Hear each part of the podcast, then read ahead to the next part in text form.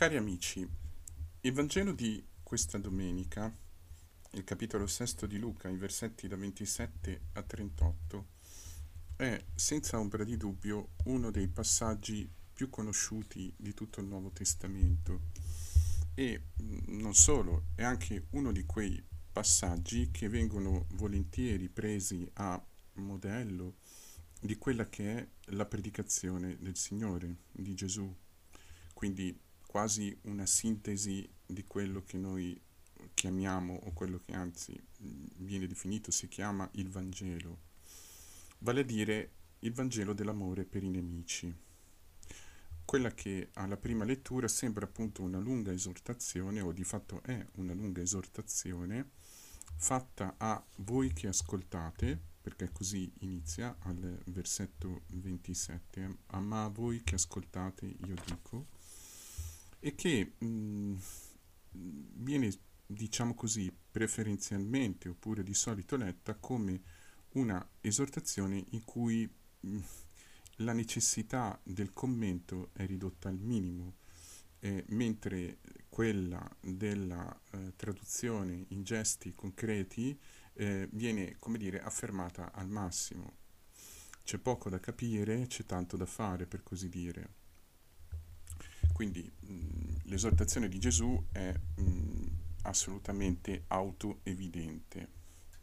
Questo è un Vangelo anche, mh, aggiungiamo anche questo, sono cose tu, tutte cose note, è un Vangelo anche ehm, che colpisce o comunque un Vangelo che viene di preferenza eh, assunto a paradigma e a compendio del Vangelo per una serie di ragioni tra le quali c'è anche appunto il fatto che predicare l'amore per i nemici, quindi non tanto la tolleranza o la resistenza passiva o eh, una generica benevolenza, ma addirittura l'amore, viene visto come una mh, mm, rivoluzione in senso storico, affermare per la prima volta qualcosa che non era mai stato affermato prima in questi termini, e dall'altra parte, quindi la potremmo chiamare una rivoluzione etica, e dall'altra parte una rivoluzione che eh, stravolge, mh, capovolge perlomeno ehm, in maniera significativa quella che è la tendenza naturale del cuore umano, che mh, tende a mh, porsi nel mondo, nella storia, sia a livello individuale che a livello di comunità, quindi a livello collettivo, a livello di gruppo, a livello di società, a livello persino, eh, diciamo così, istituzionale, distinguendo chiaramente quelli che stanno dentro da quelli che stanno fuori, distinguendo chiaramente le categorie di persone quali, mh, con le quali bisogna gioco forza esercitare una forma di ehm, autopreservazione oppure se vogliamo di difesa. Mm, sono tantissime ovviamente le mh, mm, situazioni che potrebbero essere citate in questo senso. Proprio per questo, appunto, questo Vangelo appare ancora di più um, controcorrente, diciamo così. Tutte queste impressioni sono esatte, tuttavia, mh, mm, per non ehm, limitarci ad una lettura, ehm, diciamo così, di primo acchito, non voglio dire superficiale, ma comunque che si accontenta semplicemente di ricavare indicazioni etiche e basta da questo Vangelo, o di collocarle dentro un, una presunta storia dello sviluppo eh, dello spirito umano, proviamo a riflettere molto brevemente su alcune mh, caratteristiche che saltano agli occhi. Eh, in particolare direi soprattutto due, soprattutto due. Questo Vangelo costituisce questi versetti di fatto che sono stati selezionati per eh, l'Eucaristia di oggi, costituiscono mh, la continuazione immediata del Vangelo di domenica scorsa, quindi eh, dell'antitesi tra le beatitudini e i guai. Mm, è sorprendente eh, anche il fatto che Mm, le parole che il Signore rivolge in questi versetti appunto vengano esplicitamente mh, mm, ori- mm, rivolte appunto a voi che ascoltate. Quindi quasi ci sia una differenza tra le categorie di persone che, a cui il Signore si rivolge all'inizio di questo discorso della pianura, quindi i poveri e, e i ricchi fondamentalmente, e le persone che ascoltano quasi come se il Signore appunto all'inizio del suo Vangelo abbia, di, scusate, di questo discorso, abbia ehm, collocato alcuni criteri fondamentali, potremmo dire forse il criterio o i due criteri fondamentali, ehm, potremmo dire in questo modo, del credente, di colui che in qualche modo cerca la mh, felicità, la realizzazione, la vita in Dio, e a partire da questi due criteri poi fa mh, scaturire, deduce quello che vi dice dopo. In un modo più specifico, come vedremo, si può anche mh, intendere questi versetti, la esortazione all'amore per i nemici, quasi come una sorta di commento eh, della beatitudine ai poveri. Mh, non è l'unica possibilità interpretativa. In ogni caso, dopo aver pronunciato queste beatitudini, il Signore sembra cambiare eh, ascoltatori e a voi che ascoltate, quindi anche a noi, rivolge questa esortazione. O meglio, queste esortazioni che sono, se avete la pazienza di leggerle con, eh, con calma, quindi con attenzione, sono fondamentalmente costruite attorno al verbo amare all'inizio, mm, al versetto 27, l'esortazione si apre proprio con amate i vostri nemici. Quindi mm, è l'esortazione fondamentale. Al versetto 32 si parla di nuovo di amare quelli che vi amano.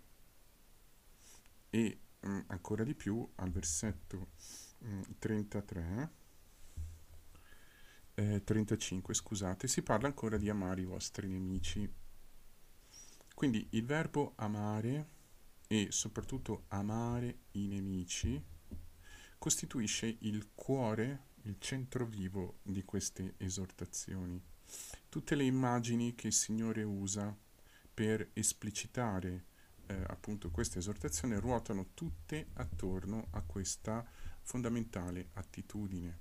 Quindi anche qui, se volete seguire con calma sul testo del Vangelo, vedete che i versetti 27, 29, 27 30, scusate, di fatto il Signore usa delle immagini per spiegare cosa significa amare i nemici, fare del bene a coloro che ti odiano, benedire coloro che ti maledici, pregare per coloro che ti trattano male, mm, porgere l'altra guardia a chi ti colpisce, eh, lasciarsi mh, prendere, diciamo così, il mantello, non rifiutare la tunica, chi ti strappa via ti porta via il mantello, dare a chiunque ti chiede, a chi prende le tue cose non chiedere indietro.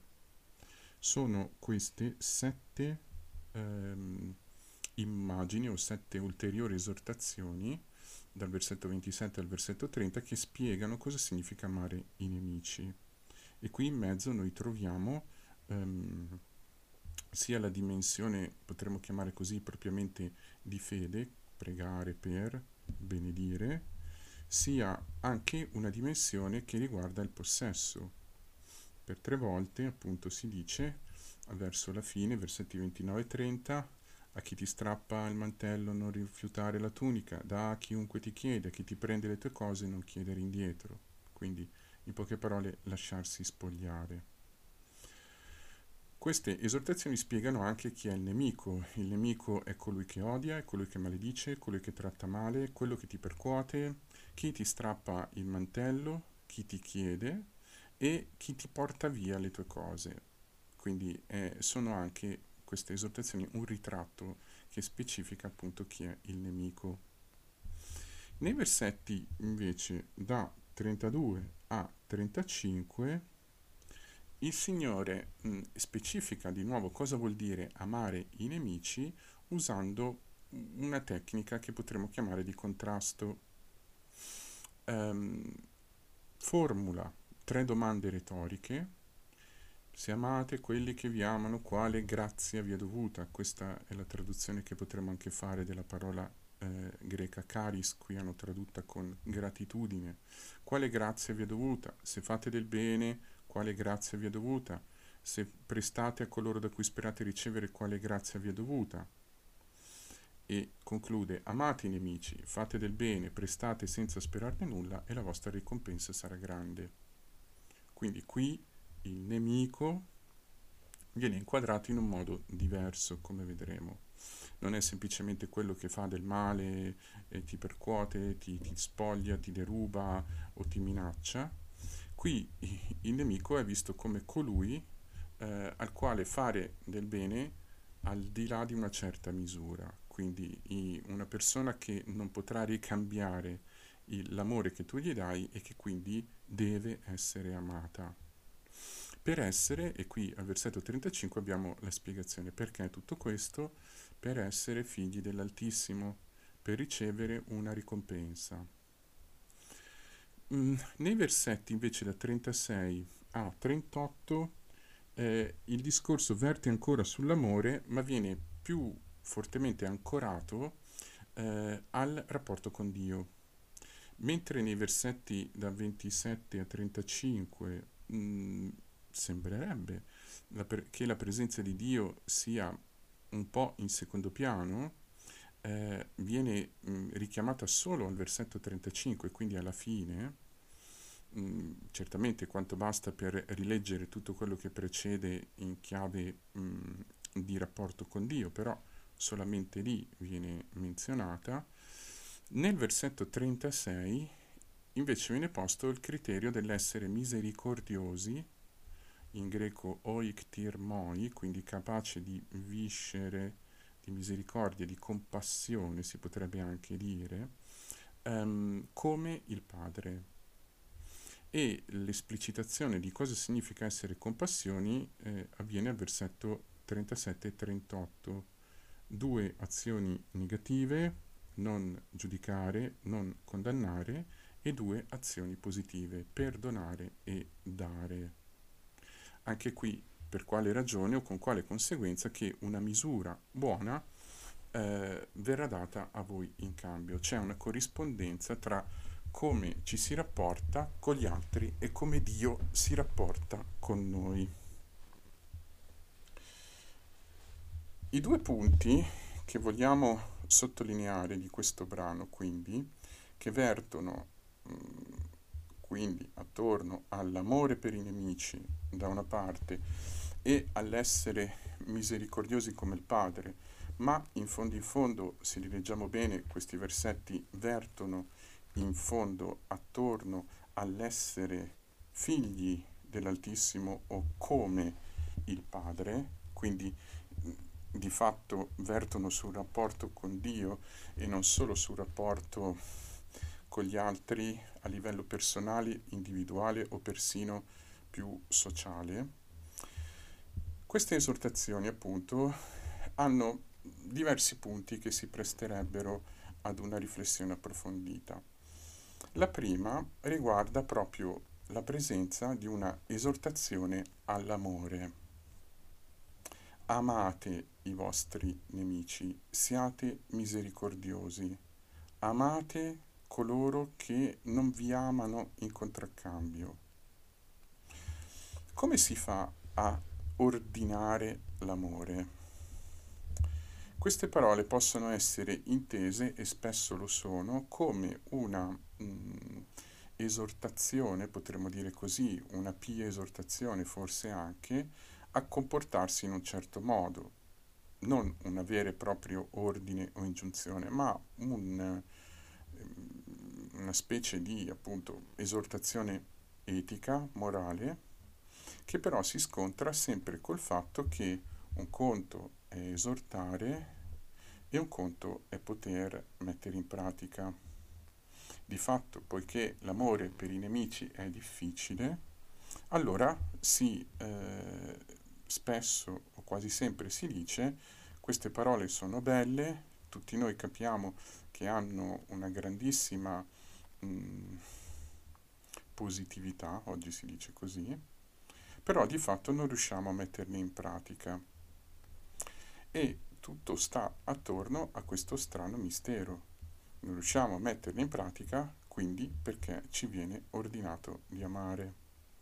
Com'è possibile ordinare che una persona provi un'attitudine o, secondo qualcuno, un sentimento verso qualcuno quando la sfera dell'emotività, del sentimento o degli affetti è notoriamente ehm, esterna alla capacità di influenza della volontà. Vale a dire non possiamo costringerci a provare una cosa o un'altra per un'altra persona. Questo fatto di ordinare l'amore ovviamente non è una caratteristica solo del Nuovo Testamento o del Vangelo, la ritroviamo anche eh, nell'Antico Testamento, in particolare nel libro del Deuteronomio, ma la ritroviamo in modo particolare in un contesto um, diverso, soprattutto là dove si parla di amare Dio. Ama il Signore tuo Dio, dice Deuteronomio 6 Amerai il Signore tuo Dio con tutta la tua anima, con tutta la tua mente e tutte le tue forze. E anche lì la questione è come è possibile amare Dio così, come è possibile ordinare l'amore. Ora, nel Deuteronomio è chiaro che il linguaggio dell'amore va collocato dentro l'orizzonte dell'alleanza Amare Dio significa stringere alleanza con Lui. E l'alleanza, questa parola così importante in tutta la scrittura, significa nient'altro che instaurare una relazione basata sull'accordo delle volontà. Quindi eh, legare reciprocamente le proprie volontà, non fare niente senza l'altro, non immaginare nemmeno di poter agire senza tener conto dell'altro, diciamo pure così, che diventa quindi parte della tua vita. E in questo contesto di alleanza, appunto, l'amore significa stringere alleanza. Amare vuol dire decidere di legare la propria vita a quella di Dio.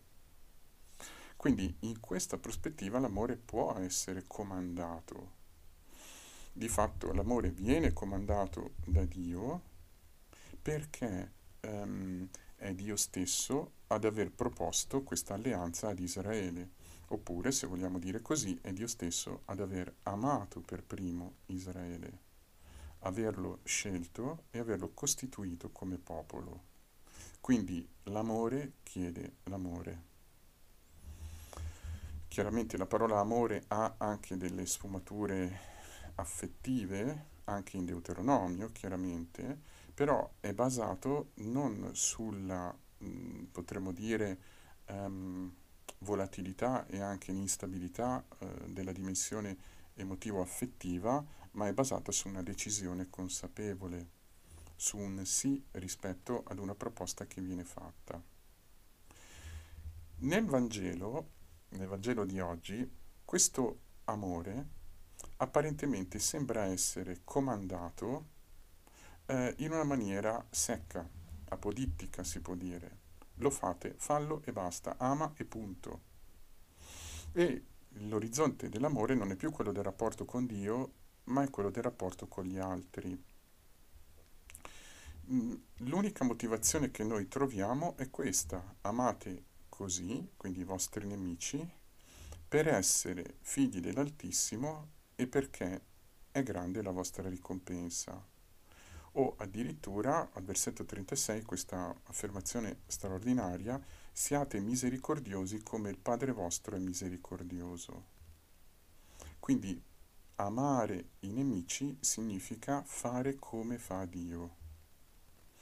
Amare i nemici significa fare come fa il figlio, quindi Gesù sarete figli dell'Altissimo che è benevolo verso gli ingrati e i malvagi.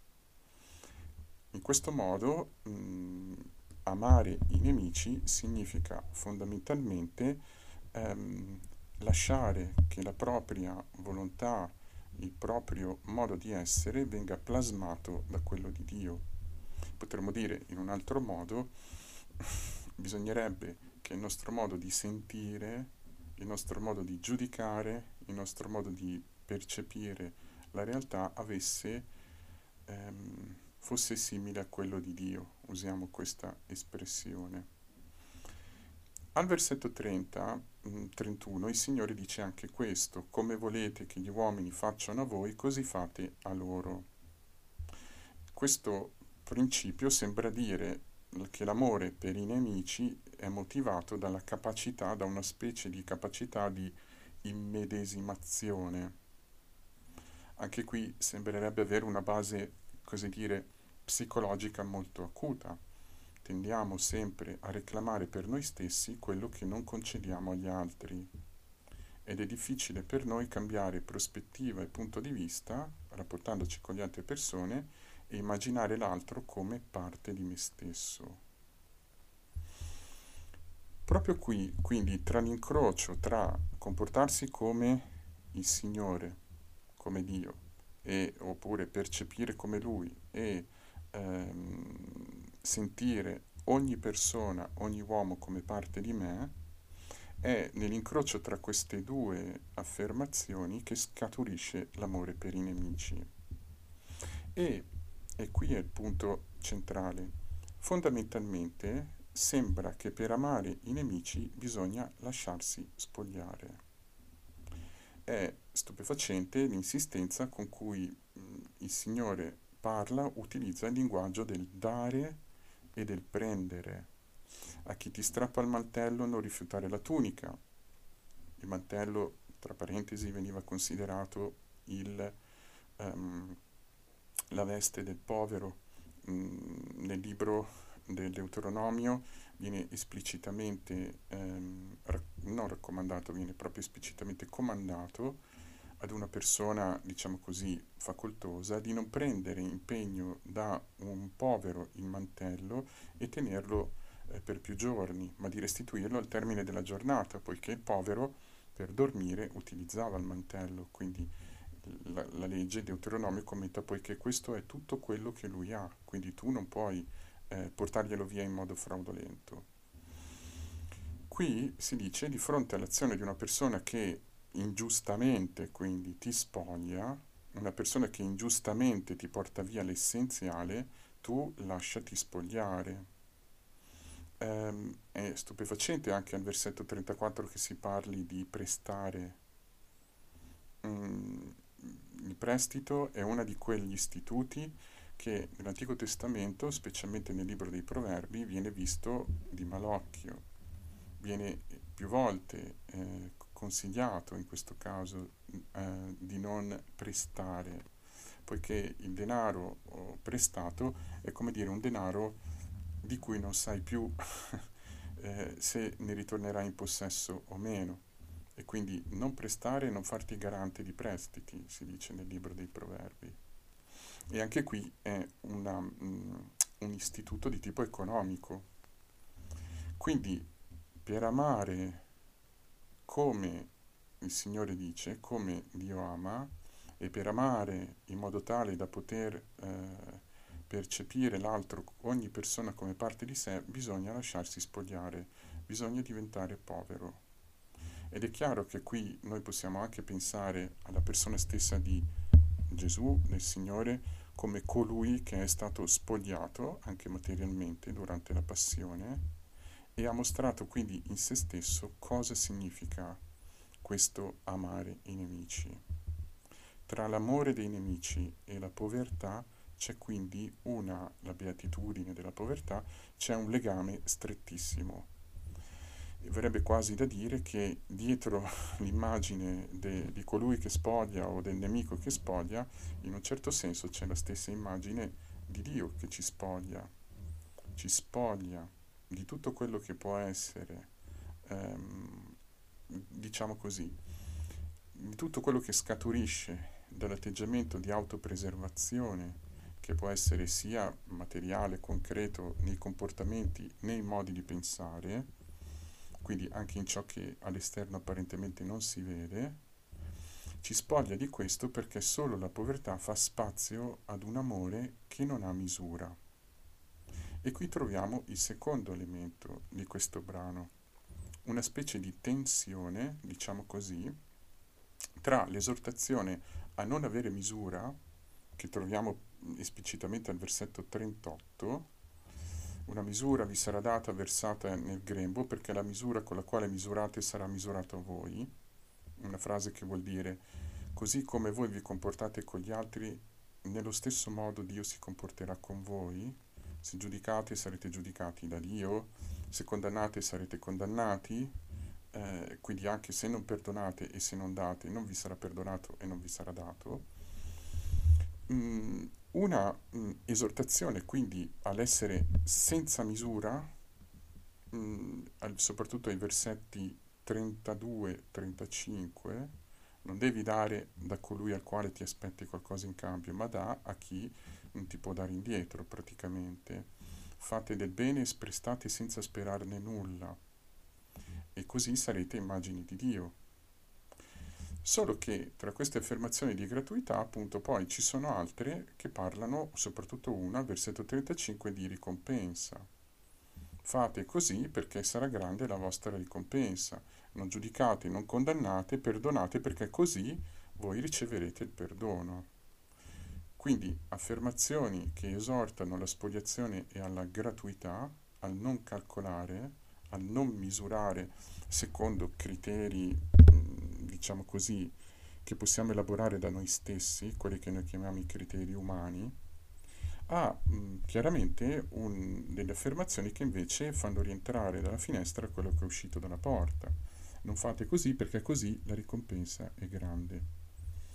Qui nasce un problema che tanti commentatori hanno avvertito eh, sia nella storia dell'interpretazione di questo brano che nella storia della eh, spiritualità cristiana, diciamo così, che è quello della gratuità. Vale a dire, se io aderisco, cerco o faccio spazio, diciamo così, a queste parole per ricevere poi una ricompensa da Dio, il mio amore non è disinteressato se io lo faccio per uno scopo, che può essere perché così sono buono, perché così vado in paradiso o perché così da Dio mi aspetto la benedizione, in questo modo non sono ehm, disinteressato, il mio amore non è a fondo perduto. Non solo, può anche capitare che pur cercando di fare spazio a queste parole, di fatto io non ricevo la ricompensa che il Signore dice, chiaramente perlomeno non in questa vita. Quindi c'è una tensione tra la gratuità e il calcolo, più sottile, poiché in questo caso il calcolo sarebbe nei confronti di Dio. Ora, mh, mm, sono tante le mh, mm, possibilità di interpretazione di, di questo fatto, però ce n'è una che forse si impone, una che è anche probabilmente la più immediata, la più semplice, ed è grosso modo questa. La parola che il Signore usa al versetto 35, la parola ricompensa, mistos, ricompensa, um, richiama um, in questo caso non tanto l'idea del calcolo, vale a dire il Signore non specifica qual è questa ricompensa, la misura traboccante, pigiata, eccetera, di cui parla al eh, versetto eh, 38. Questa misura, che potrebbe essere una misura di, di, grano, probabilmente quindi una misura di vita, diciamo, non viene eh, specificata appunto, rimane abbastanza nel vago, perché mh, in qualche modo la ricompensa, il mistos, è Dio stesso, è la comunione con Lui. Vale a dire che la ricompensa dell'amore è l'amore. La ricompensa dell'amare, secondo queste parole, è l'amare secondo queste parole, l'amare gratuitamente. O, come mh, mm, da qualche parte si dice, l'amore ricompensa se stesso. Se noi prendiamo mh, mm, nello stesso capitolo 6, il versetto 23, la conclusione della beatitudine, eh, diciamo così, dei poveri, Si dice questo, rallegratevi in quel giorno ed esultate, quindi quando gli uomini vi odieranno, vi metteranno al bando, vi insulteranno, vi disprezzeranno, rallegratevi perché la vostra ricompensa è grande nei cieli. Allo stesso modo, infatti, agivano i loro padri con i profeti. Quindi questa ricompensa, che dovrebbe generare gioia mh, mm, ed esultanza, ed è rapportabile alla beatitudine, in qualche modo è direttamente collegata alla povertà. Verrebbe da dire, rallegratevi quando, essendo stati spogliati, e nel caso del, della beatitudine addirittura spogliati anche del, di ogni forma di riconoscimento sociale, quando sarete spogliati di tutto, perché allora in quel momento la vostra ricompensa è grande, perché è proprio in quel momento che l'amore di Dio a fondo perduto può trovare spazio nei vostri cuori. Chiaramente perché questo amore trovi spazio nei vostri cuori e quindi diventi la ricompensa, la paga, diventi la grazia, la caris, appunto, che ci, si citava poco fa, bisogna che queste parole, le parole delle beatitudini e l'esortazione del Signore, aprano i nostri occhi verso questa possibilità. Queste parole, infatti, questa esortazione, e qui concludiamo, um, non è solamente un'esortazione di tipo morale, non fa appello solamente agli sforzi per cercare di essere migliori, non ci ricorda che nonostante duemila erotti anni di cristianesimo noi siamo sempre uguali, ma queste parole sono parole che plasmano prima di tutto un modo di vedere la realtà un modo di vedere e di percepire la realtà, il cui perno è proprio in questa parola, spoliazione. Per seguire, per andare dietro il Signore, per vivere come Lui, per aderire a Lui o, se vogliamo, per entrare nell'alleanza con Lui, in alleanza con Lui, bisogna lasciarsi spogliare da tutto quello che dentro e fuori di noi si è costruito come difesa come autodefinizione di sé, come autopreservazione di sé, in modo tale che questo amore possa insediarsi dentro di noi e portare frutto. Detto in una parola, quindi non c'è una contraddizione tra l'esortazione alla gratuità e la menzione di una paga che noi riceviamo per questo, poiché di fatto è la gratuità stessa questa paga. L'amare in modo tale da non aspettarsi niente in contraccambio, l'amare in modo tale da sentire tutte le persone come parte di noi, l'amare in modo tale da non rivendicare niente per noi stessi e non rapportarsi con gli altri distinguendo le persone che sono amiche da quelle che sono nemiche. Queste parole mm, diventano fondamentalmente una preghiera che è quella mh, mm, che noi facciamo al Signore di lasciarci spogliare, lasciarci rendere poveri per essere capaci di amare come ama Lui, sapendo che questa necessità, diciamo così, che è per ogni credente, non è solo di tipo volontaristico, ma è una necessità più profonda, poiché i nostri occhi sono stati aperti ad un'evidenza chiara che è l'amore, è questo tipo di amore che è la vita. Amare così significa semplicemente vivere e quindi solo facendo spazio a questo amore noi possiamo dire di essere nella vita, nella beatitudine, come il Signore mm, ha, mm, diciamo così, detto all'inizio di questo discorso. Ecco, questa preghiera noi facciamo a Lui, anche consapevoli che mm, questo discorso appena fatto potrebbe essere ulteriormente sviluppato e integrato da tante altre domande che sorgono, ma questa è la parola che il Signore ci invia questa domenica e che noi la restituiamo con questa preghiera.